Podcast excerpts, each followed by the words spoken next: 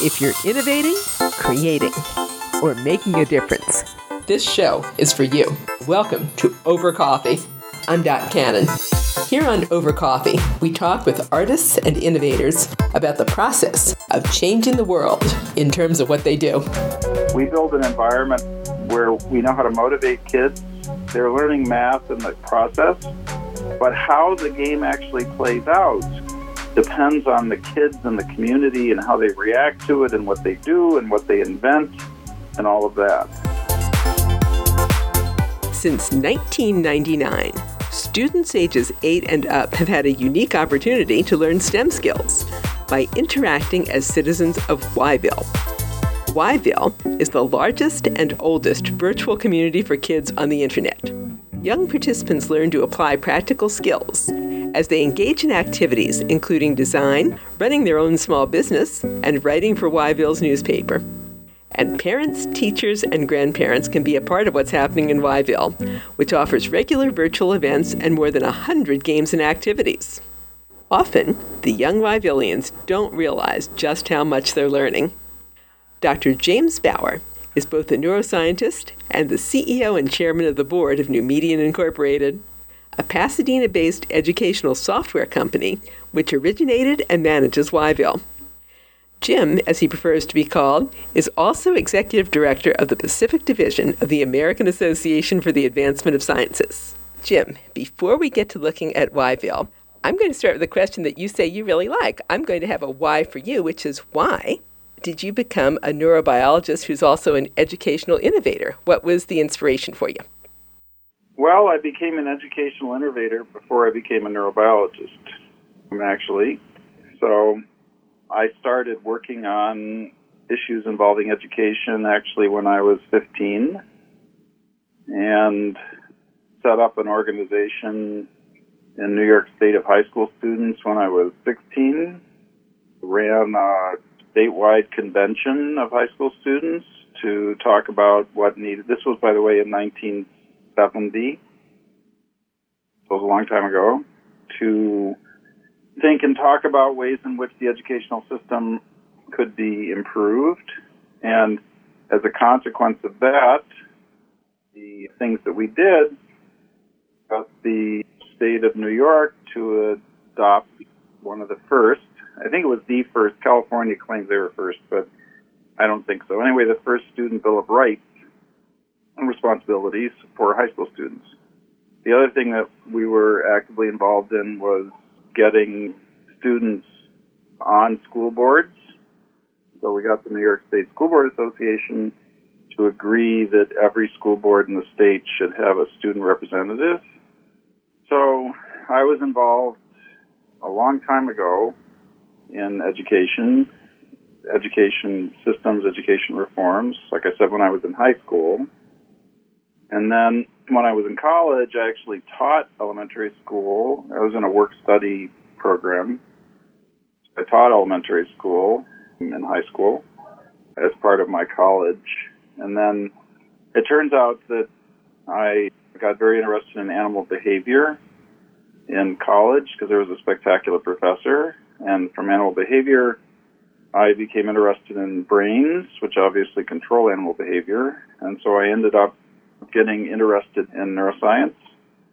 And eventually, through a long, strange route, which you probably don't want me to go through.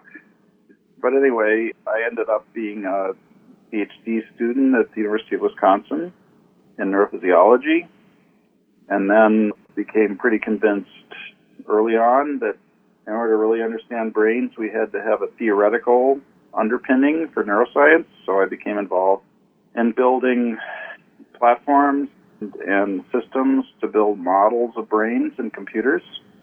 This was in what 1980, and then I was hired in 1983 at Caltech as a faculty member to help build what became the first computational biology graduate program.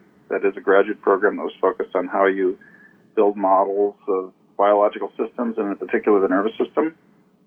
And given my longstanding interest and involvement in education, way predating my interest in the brain, I decided at the same time to start explore. This was 1983, starting to explore how you use computers, computer networks, and especially modeling and simulation technology to educate people and especially kids.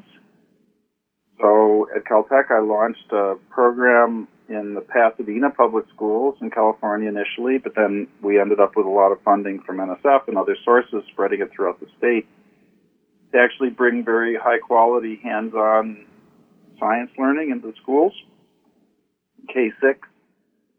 And as a small piece of that, we explored how to use computers and computer technology and simulation and games to supplement and engage and measure actually educational outcomes.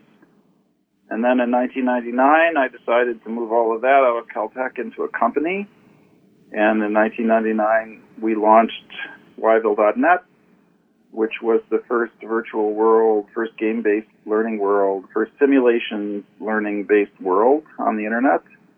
And now, 21 years later, it was really launched as a research and development site to continue to figure out how you use this technology to educate people. And now, 21 years later, with about 8.7 million users and, you know, average age 13, 78% female, and with COVID-19 in particular, you know, the schools are are turning strongly to how do you do things online with kids at home. And we've been waiting for them for 30 years, 35 years. What an incredible world Whyville is. I have been trying to go online and look it over, and there's no way we can do any kind of justice to it in a short description. But what if you had to take somebody through their first tour, imaginary tour of Whyville? What are two or three things you'd tell them do not miss? Oh boy. Well, the first thing I'd tell them is find a Whyvillian in Whyville, and they're very happy to be friendly, especially adults actually, and they will show you around. So what you should not miss is connecting to a Whyvillian and having them show you what's going on. You're right; it's a very large space. We've been adding to it for 21 years with support from 150 different organizations, one time or another, very broad range, you know, NASA, you know, National Science Foundation, Toyota, the Field Museum, the MacArthur Foundation. So we've been adding and adding and adding to Whyville. And so it is a big place, which is actually, you know, we think is a good thing. It also means, however, that newbies, as they're called, as you know, you know, sometimes get a little overwhelmed.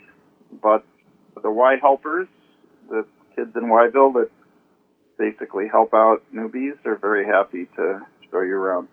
I think the thing that, I mean, there's a bunch of stuff that I think, and this is, you know, sort of self-serving because myself and Jen Sun and Mark Dinan are the three people that built it, basically. So, you know, there are things that I think are important there one big one is the extent early on that we thought that you know there should be a real opportunity for users to generate content and to represent themselves in Whyville. So one of the first things that you will do when you come to Whyville is make an avatar.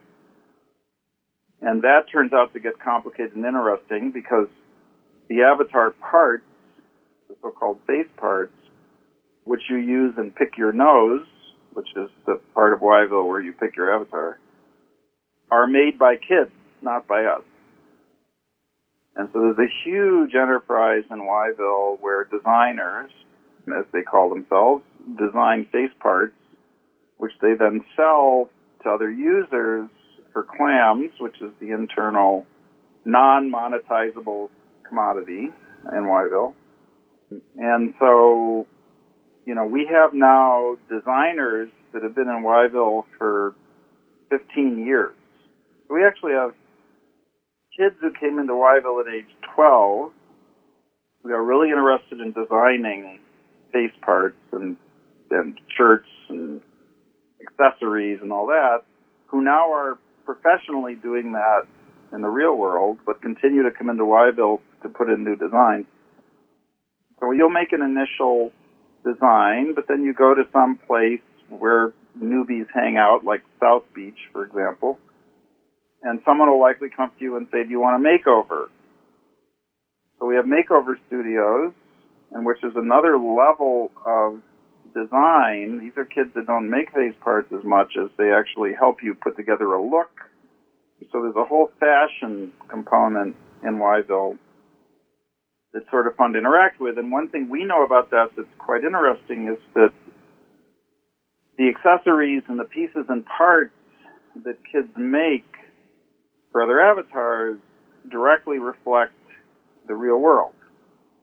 So, for example, three months ago, all of a sudden there were a ton of face mask designs that kids started making to sell to other kids for clams. Or in some cases, the kids just said they're free. You need a face mask. I made it. You can go get it for free. So one of the things we've been, you know, we knew, we thought when we started this many years ago that the fact that Whyville is kind of like the real world meant that there would be interesting opportunities for kids to cross over between real world and Whyville. And by being in Whyville, we could actually help them understand and cope with the real world. And so there have been a number of academic studies, sort of independent of us. There are several academics that have been studying Whyville for years. Have written books on Whyville actually, but we don't have we help them with their studies, but this is independent academic research. And one of the things they've looked at academically and specifically is, you know, how the face parts that are made reflect what's going on in the real world. And that's interesting. You know, sort of interesting question how virtual world space for kids interacts with real world space and how one can be used to understand the other and the other can be used to understand the first. So that's one of the research questions uh, that we were interested in. And uh, like I said, we've done some work on that, and then a lot of academics have worked on that as well. I'm curious. I was looking in Whyville. I really wanted to see NASA, but I didn't see it. Where am I going to find them, and what did they contribute to Whyville? So the Whyville Aeronautics and Space Administration, or WASA, is in Whyville, and WASA you can do a number of things. We actually have several. The Jet Propulsion Laboratory, we have a couple of projects for them one on ion engines. But WASA is sort of an interesting story because um, so we've interacted with NASA for a while, and periodically we get additional grants of support to do things with them. We're actually talking to them now about something with biotechnology. But anyway, so WASA was sort of interesting. We launched it, and we decided we wanted kids to understand something about you know, how you aim rockets from the Earth to intercept planets or the space station, etc. So we built a way that kids could actually design rockets and then do the pointing, the navigation piece, which means they have to play around with math and stuff like that, which they do without knowing that's what they're doing. But anyway, so we got a grant to do that from NASA, and I decided it would be cool for Whyville to have a space station. So we launched the space station, and then we the idea was first we are going to train kids in Whyville so they could go to the space station and be in zero gravity. Okay, so we built a zero gravity simulator in Whyville where they can go in and learn how to move in zero gravity. And of course, the reason we did that is because we wanted them to have some sort of experience with uh, Newtonian mechanics. So, you know, our motivation was to have them experience themselves as little avatars bouncing around, how Newtonian force, you know, action, reaction, Newtonian mechanics. But they were doing it because they wanted to get certified to be able to go to the space station. So to build out the space station, we were waiting for a second grant from NASA. And while we were waiting, we decided, well, in order to inhabit the space station, we're going to have to get oxygen up there. So we had a contest where we motivated kids to design rockets and figure out how to point them to get them to the space station, which all has to do with math. So they don't realize it exactly, but that's what it is.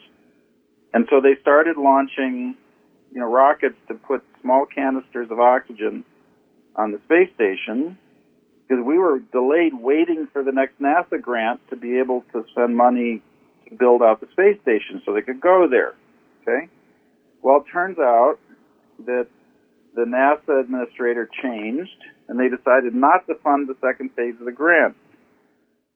And so now, or to delay the second funding of the grant.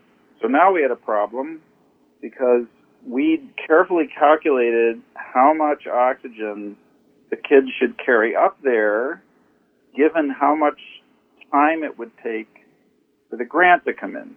Okay? And of course, the kids did it much faster than we thought they would, which is always the case. They really got into it and they started sending rockets all the time and lots of oxygen going up to the space station. And the grant hadn't come in yet. So what do we do? So we decided to make an oxygen leak. So we announced in the Whyville Times, oh no, the space station has an oxygen leak. And therefore, we're going to have to keep sending oxygen up so that there's enough oxygen because there's a leak. Well, three weeks later, NASA announced that the, that the space station at the time had an oxygen leak in the real world. And so all of a sudden, people were accusing us of knowing in advance about the oxygen leak on the space station. Anyway, the long story again, but I hope gives you the sense of the interactivity. A lot of ed tech and learning games are what I call storyboarded. They're like textbooks. And you figure out what you want the kids to know, and then you figure out what paths they should take through the game to get to what you want them to know. That is very different from what we do. We build an environment or a space, okay, where we know how to motivate kids. They're learning math in the process, but how the game actually plays out, what actually happens, depends on the kids and the community and how they react to it and what they do and what they invent and all of that. And the only way you can do that is if you actually have a simulation base that is, you have models that you're simulating underneath the space, underneath the world. You're not simply having a storyboarded story where kids start the game here and they have to do this and they have to do that and they have to do that and then eventually you get there. It turns out that's sort of like traditional education and lots of kids, you know, realize they're being led by the nose and don't have much interest. But anyway, so there you are. That's WASA. and that's when the kids shut off. I've watched your TEDx talk about textbook versus digital, and that basically was the idea that we don't want to be spoon fed, we want to interact. Before we leave WASA, did you get the funding ultimately? No. oh, so we've got that oxygen leak still. Yeah, we've got the oxygen leak. So it's been leaking now for like 10 years. Oh, goodness. What is almost eerie is the way that you foresaw a pandemic, and you had two pandemics, I believe, in Whyville. And I would love to have you tell me about what you're doing right now with the National Science Foundation. Sure. So we decided in what 2003, really. We're sitting around thinking, what could we do that was interesting? We now had maybe a couple hundred thousand kids that had registered. So, you know, it was a real viable community what could we do that was interesting? And one of Mark Dinan, actually, one of our founders, a brilliant software guy, but also involved deeply in the pedagogy and the construction of the site and its design, said, you know, I think it'd be interesting to give them a disease. And we thought, well, that's kind of cool. How would this community react? This is what 2004, right? How would this community react to a pandemic? So we're sitting around thinking to ourselves, what could we do that they would notice? Remember that our average user is 13 and 78% of them are female. And so I don't remember who suggested it, but I somebody said we should give them acne, pimples, and we should also make them sneeze so that when they're typing to communicate with someone else and they sneeze, they have to start over again. So they'll notice that. That'll annoy them a lot. So typically in Whyville, we don't announce what we're going to do in advance. It just happens. Okay, when we set up ours with support from Al Gore's foundation, we set up a whole climate change thing, and the way we announced its existence was we hit the island with a hurricane.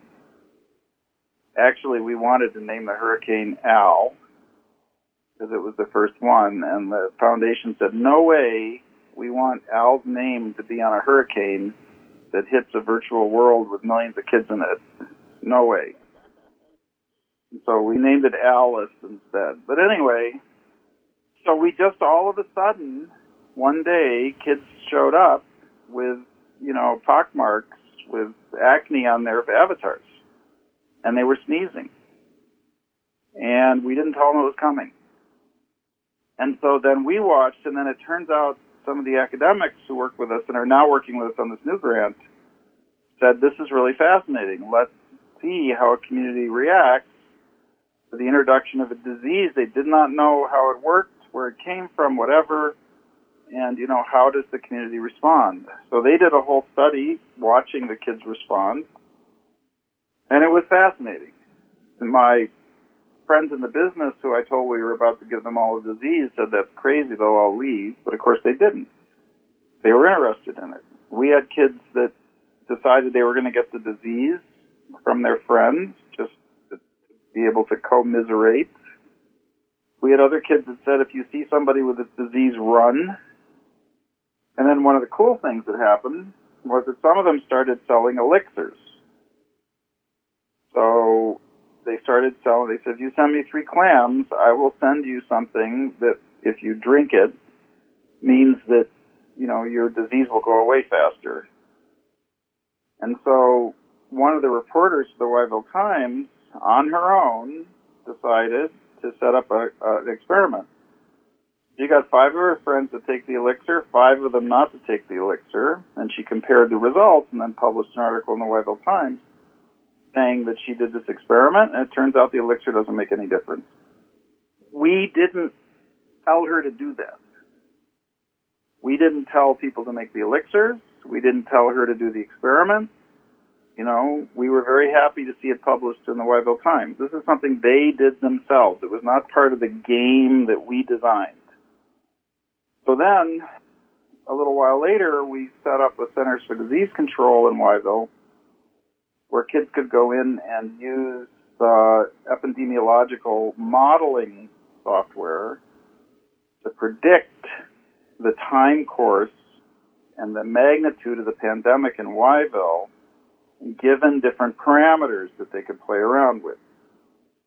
And this goes back to the idea that, you know, we're really interested in understanding how simulation technology can be used to educate people. In this case, we're interested in showing them what simulation technology is. And by the way, right now in the world, we have another grant that we're submitting.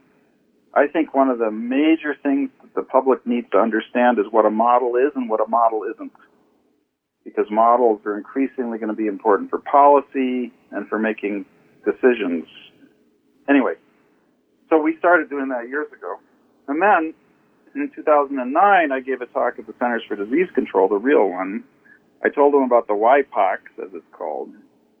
And someone came up and said, we can fix that. We'll give you some money to vaccinate children in Whyville virtually. So we set up a vaccination station. And by the way, that induced all the conversations about vaccinations that we have in the real world. You know, because we don't control what kids think. Our view is that, you know, they should be able to say what they want and they should engage in discussion. And there are lots of ways in Whyville to participate in discussion on these things. So we had people saying, don't vaccinate yourself because of this, and we had other people saying, no, there's no evidence for that. And we had everything that you had in the real world in this debate was there. And that's what we care about. We weren't insisting anybody get vaccinated. We didn't march in and say, no, the anti-vaxxers are biologically not correct. We didn't spin in any way. We let the community have the discussion. And we set up the mechanisms and the opportunities for them to do that. We brought in experts to talk about vaccinations from the CDC and others. But we do not and never do enforce our opinions on anybody else. We're more interested in the dialogue. And we do make sure we have a very sophisticated system for community management. By the way, it's critically important. It models teachers, the techniques they use to do very good classroom management. So we do manage the community, but we don't manage them for content. We don't manage them for opinions. We manage the community to make sure that the kind of conversations that the community has are respectful, you know, are the kind you would want to have. So anyway, but then Ebola came along. That was what in 2014, and NSF said, you know, we wrote a grant that said we would like to use Whyville to have kids understand an Ebola-like disease. The WhyPox was not a coronavirus; it was a different kind of virus. So we built, we changed the dynamics of the disease in Whyville so it was more Ebola-like. So, for example, you could get it without being symptomatic. You could give it without getting symptomatic. There was no vaccine. Okay? And so we also decided to add an economic piece. So if I told you kids run companies, they run face parts, and they get a salary every time they come into Whyville, depending on how many of the activities they've done. So we decided when they were sick, they should not be able to run their companies or have their salaries. And this was five years ago. So one of the things we were interested in having them understand and understanding ourselves was how a population would react if there were severe economic consequences to a pandemic. We also dealt with disparity issues. So we made available ourselves a hazmat suit there were no vaccines, so the hazmat suit that you could buy and wear that would protect you from what was called the dragon swooping cough. But it cost a lot of money, a lot of clams. You can't buy clams for real dollars. They're just within the virtual world itself. So that started a whole conversation about whether it was fair to have some people that have access to the hazmat suits and others because they don't have the money to not have hazmat access. And so a bunch of Whyvillians got together who were wealthy, decided to put together a fund to help pay for the Whyvillians that did not have the money to buy hazmat. Furthermore, they decided they needed a vaccine, so they put together a fund to actually pay for the development of a vaccine against the dragon swooping cough. Through another thing that we built, which is called the Bioplex, supported by the Texas Workforce Commission, that wanted kids to know something about biomedical research and education and entrepreneurship as possible futures for their own careers. So we built the Bioplex around viruses. So kids could go in and understand what a virus was, understand how they mutate, and understand the complexities of building viruses against them. So the community as a whole decided to fund research in the bioplex to specifically get a vaccine against this new dragon swooping cough. Okay? So, and then now, as you know, two weeks ago, the National Science Foundation just gave us another grant to update all of this and to make it more relevant to COVID 19, and importantly, to actually build tools so that teachers can use this for their students so that students can actually understand more about what is now turning their world upside down. And the last thing I'll say about, well, I won't be necessary. You ask me another question, I'll go on for another 20 minutes. But the last thing to say that's interesting, I think, about the WhyPox and this whole thing is that when certain members of the federal government announced loudly that nobody knew that something like this was possible. If you look on Twitter, you will see a bunch of kids, not kids anymore, who tweeted, wait a minute, I was doing this 15 years ago at Whyville. How come they didn't know when we were actually actively involved in this like 15 years ago? Clearly somebody knew, right? Right. And clearly, it predicted almost eerily the way that things are going to happen. I'd wondered how you were going to be supporting teachers more in the fall, and that's one answer. What are some of the other resources that will be available for teachers more in Whyville in the fall than they ever have been before due to the pandemic? So, again, let me. I'm a professor, so I'm always going to back up before I go forward. I'm sorry. That's fine. So, in 1983, when I kind of knew that this kind of technology was going to eventually have a significant impact on the human race, and I don't think of anything that are more important in terms of affecting the human race than education. So when we started playing with this stuff in 1983, 84, I knew the schools were not ready. Course, you know, most people didn't even have email in 1983 and 84, let alone an internet connection. I did, but you know, I was rare. I even I was rare even at Caltech in terms of how much I was on the internet connected. But anyway, it doesn't matter. So I knew it would take a little while. Okay. So what we set out to do was to really kind of do the research. And when we, I didn't, you know, 16, 17 years, we worked with teachers in classrooms. You know, I had one of my friends at Apple, a guy named Alan Kay, gave us a bunch of computers, was one of the original Apple people that we could play around with schools, and we did. But I knew perfectly well it would be a while before schools in general were able to deal with this kind of technology or knew that they should. So I didn't know it was going to be 35 years. Okay, didn't know that. But in 1999, still, it was pretty clear that this approach to learn, most people at that time were thinking about putting textbooks online, which is about the dumbest thing I can think to do, or making, they're still doing it, still making these games that are basically textbooks, except in the form of a game, okay, which completely isn't the right pedagogy for this. So in 1999, we launched. We knew it was too early for the schools, so we decided to build an informal education site. So Whyville was, you know, designed for anybody that wanted to go there, kids, teachers, and we've had thousands of teachers sign up, millions of children, parents, adults, grandparents, whomever. But we didn't specifically start working on tools to support teacher use, and we didn't specifically start working on ways to connect what we're doing to curriculum in particular and specific curriculum because it was too early. Okay, we knew that. And because we didn't know how to do it.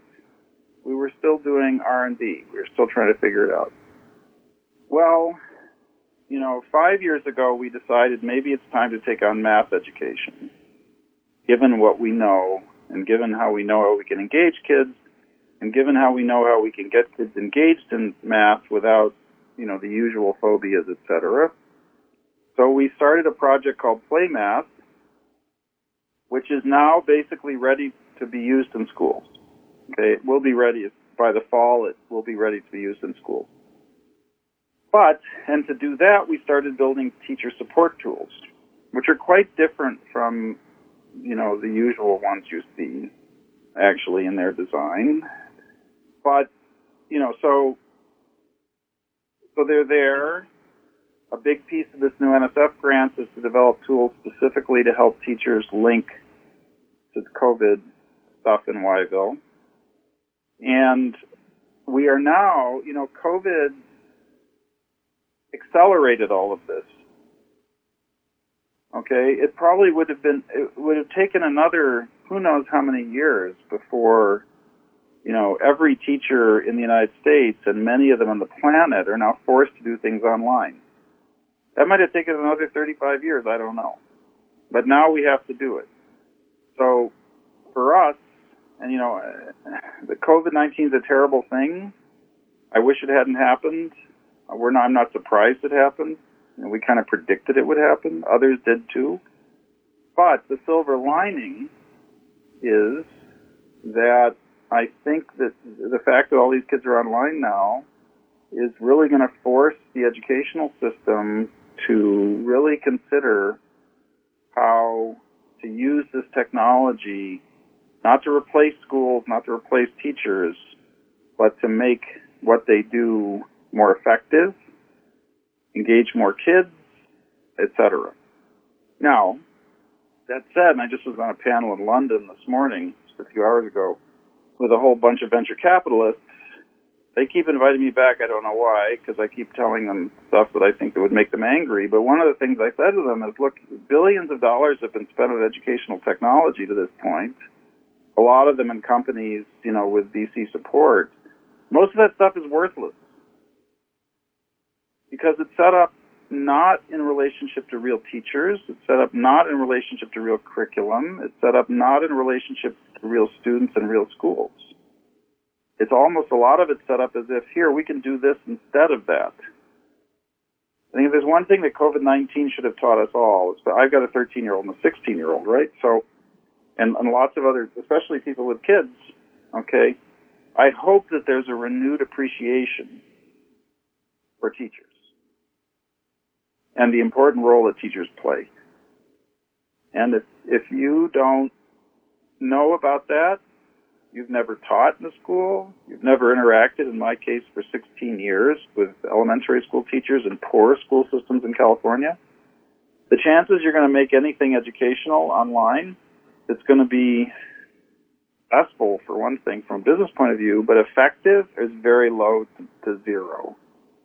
So, with this experience, with this background, we are now not pivoting, we're because of COVID 19, it's jumped everything, I think. And so now we see a huge opportunity to link teachers and education to the stuff we've been developing for a long time, where a bunch of their kids already are. So for us, it's kind of it's challenging, of course, but it's also a it's a spectacular opportunity for us to actually test what we think we know. How can teachers sign their classes, or homeschooling parents, for that matter, sign their children up for Whyville? Well, the Whyville actually, we because teachers get, you know, it's, it's again, community management is a huge piece of this. You know, there are various virtual worlds like Second Life and some of the Unity worlds now where they just sort of they figure if you build it, you know, if you make it, they will come and build cool stuff.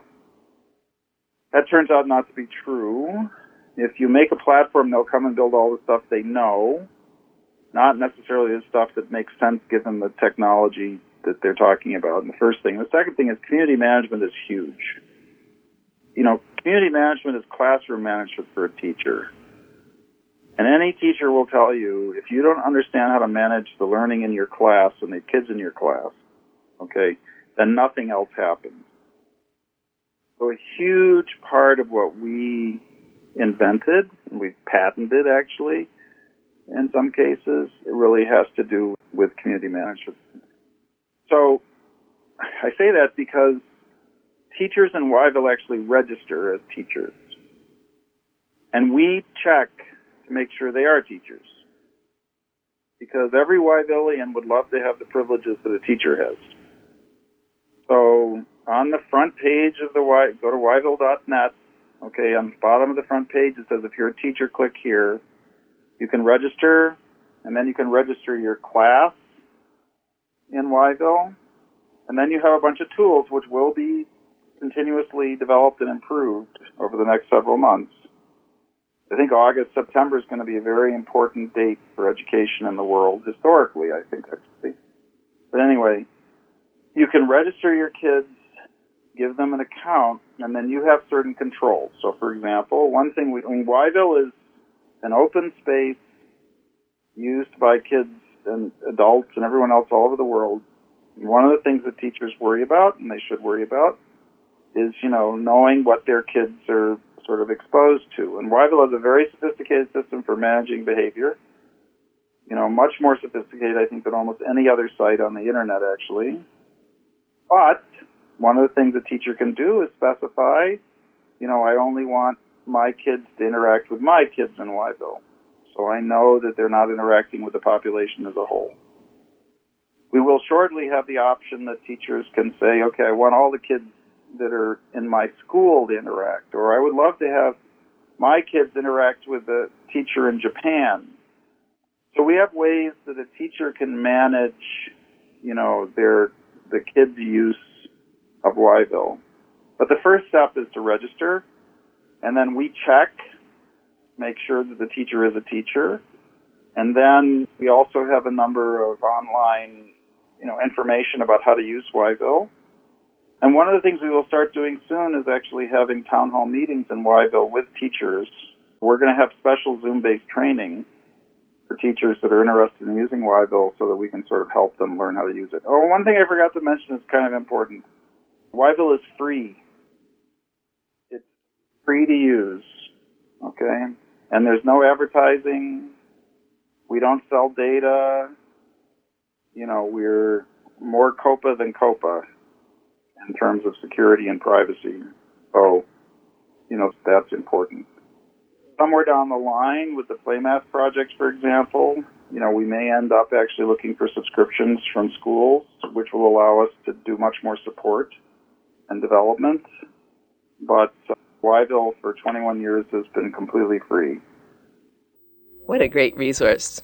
What if you have a homeschooling parent? You're going to check that the teacher is a teacher, but what if the parent's homeschooling, they're not technically speaking a teacher?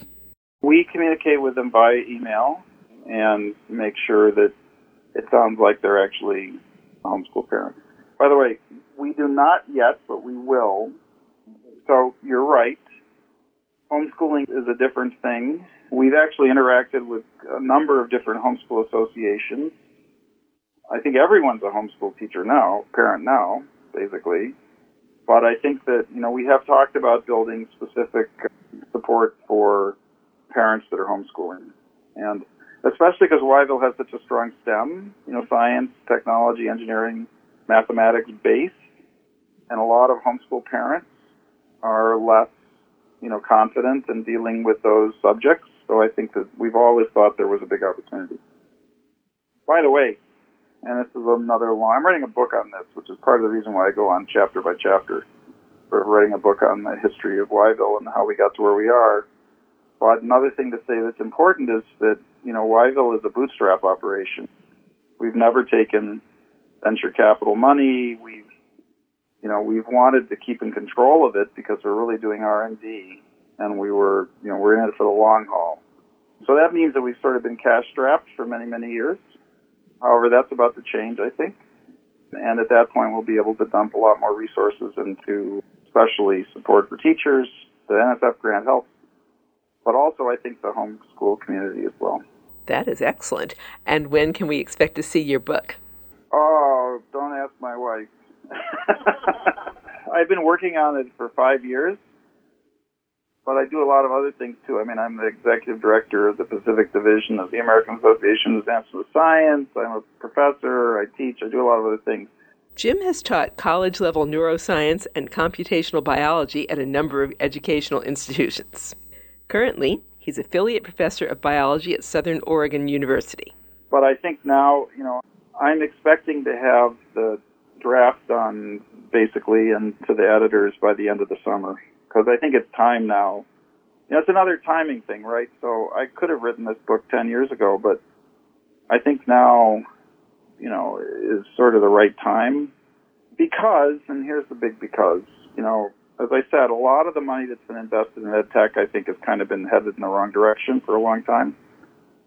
I think now with teachers, the fall is not going to be normal. Okay, yeah, like kids may go in the United States. Kids may go to school like they are now in Germany. I think one day a week, but they're going to be home three or four days a week. So the hybrid school online thing is not going to go away anytime soon because this virus is not going to go anyway anytime soon, and you know, some part of society might decide, who cares if people get sick? I need to make money, but I don't think the schools are going to decide that. So, I mean, the schools are going to be making the decision primarily based on what's good for students, as they always do, or as they always try to do. So, I think that there's a lot, there are billions and billions of dollars now being put into online education. One reason I want to write the book is so that that money is actually spent in a way that's smart rather than in the way it's been spent so far, which I think is kind of dumb, frankly. Jim, what do you consider one of the most important things that you yourself, as an education professional, have learned from Whyville? I wouldn't say learn, I'd say reinforced. So, you know, I have the projects that I ran out of Caltech assumed that every second grader could be a scientist. Or actually, what they really, you know, assumed is that every second grader is a scientist. That every pre-K, you know, every three-year-old is a scientist. They do experiments all the time. They stick stuff in their mouth. There are various reasons for that, but part of it's experimentation. And so I have always made the assumption that everybody is capable of understanding math. Everybody at some level that's functional, everyone is capable of understanding science, and more importantly, every human being is capable of interacting with and uh, participating in those things. But it was kind of an assumption. All right. Now, you know, with a site that's STEM based, but the majority of users are young girls, for example, and then, but still, you know, millions of other non-girls as well. I think that what was sort of an assumption going in, Whyville has sort of demonstrated that under the right circumstances, you know, with the right kind of design, that science is not just the purview of, you know, a very small subset of the public. It's not fundamentally and should not be an elitist kind of thing. And so I thought that going in, but it was sort of a hypothesis. And, you know, we saw evidence of that when we worked in these 12 school districts in California, for sure. But, you know, now on a very grand scale, we've been able to watch and see how this works. So that's the, I said I suspected that to begin with, right? Everyone has the same brain, basically. Small changes here and there, but we all basically have the same brain. So I didn't see why that brain couldn't be used in similar ways by everybody. And so, but it turns out that it looks like that was right. The other thing I learned is it takes much longer for anything to change than you thought. When we started in 1984-85, I thought we really need to get moving quickly because someone else is going to come over and do this, and they're going to have a lot of money, and they're going to have a lot of position in the market. You know, one of the textbook companies, blah blah blah, and we're going to get swamped, and we're not going to have the opportunity to really play with this. And so I thought that was going to happen, and it turns out it just takes longer to time for for really it, always takes a long time for people to understand how to use new technology. Always. That was true for the printing press. You know, metal cans were invented, you know, 10 years before can openers. I mean, it just kind of goes on and on and on. So I thought we'd have a lot of competition and uh, we should just get really get going. Otherwise, we would lose the opportunity. And it turns out that that wasn't true. And finally, as we wrap up here, if people could only get one thing from you, as an innovator, as a dad, as a neurobiologist, about innovation, creativity, and making a difference, what would you like them to take away from you? It's worth the effort. Jim, thank you for your time today. Absolutely. Thank you. You and I have been listening to Dr. James Bower, CEO and Chairman of the Board of Numedeon Incorporated, the Pasadena based educational software company which originated and manages Whyville, the largest and the oldest virtual world for kids on the internet. And Whyville is always updating its content, there's always going to be something new. As Jim mentioned, new math programming is forthcoming for the fall semester. If you're a teacher or homeschooling parent who'd like to know more, check out Whyville on whyville.net. That's whyville.net. And that concludes this edition of Over Coffee. Thank you for listening. Listen to more Over Coffee podcasts at twomaverix.com. That's two, T W O, Mavericks. M A V E R I X, twomaverix.com. And you can contact us at twomavericks at gmail.com. The music you're hearing is royalty free production music provided by Pond5 at pond5.com. I'm Dot Cannon. Here's wishing you a cappuccino day.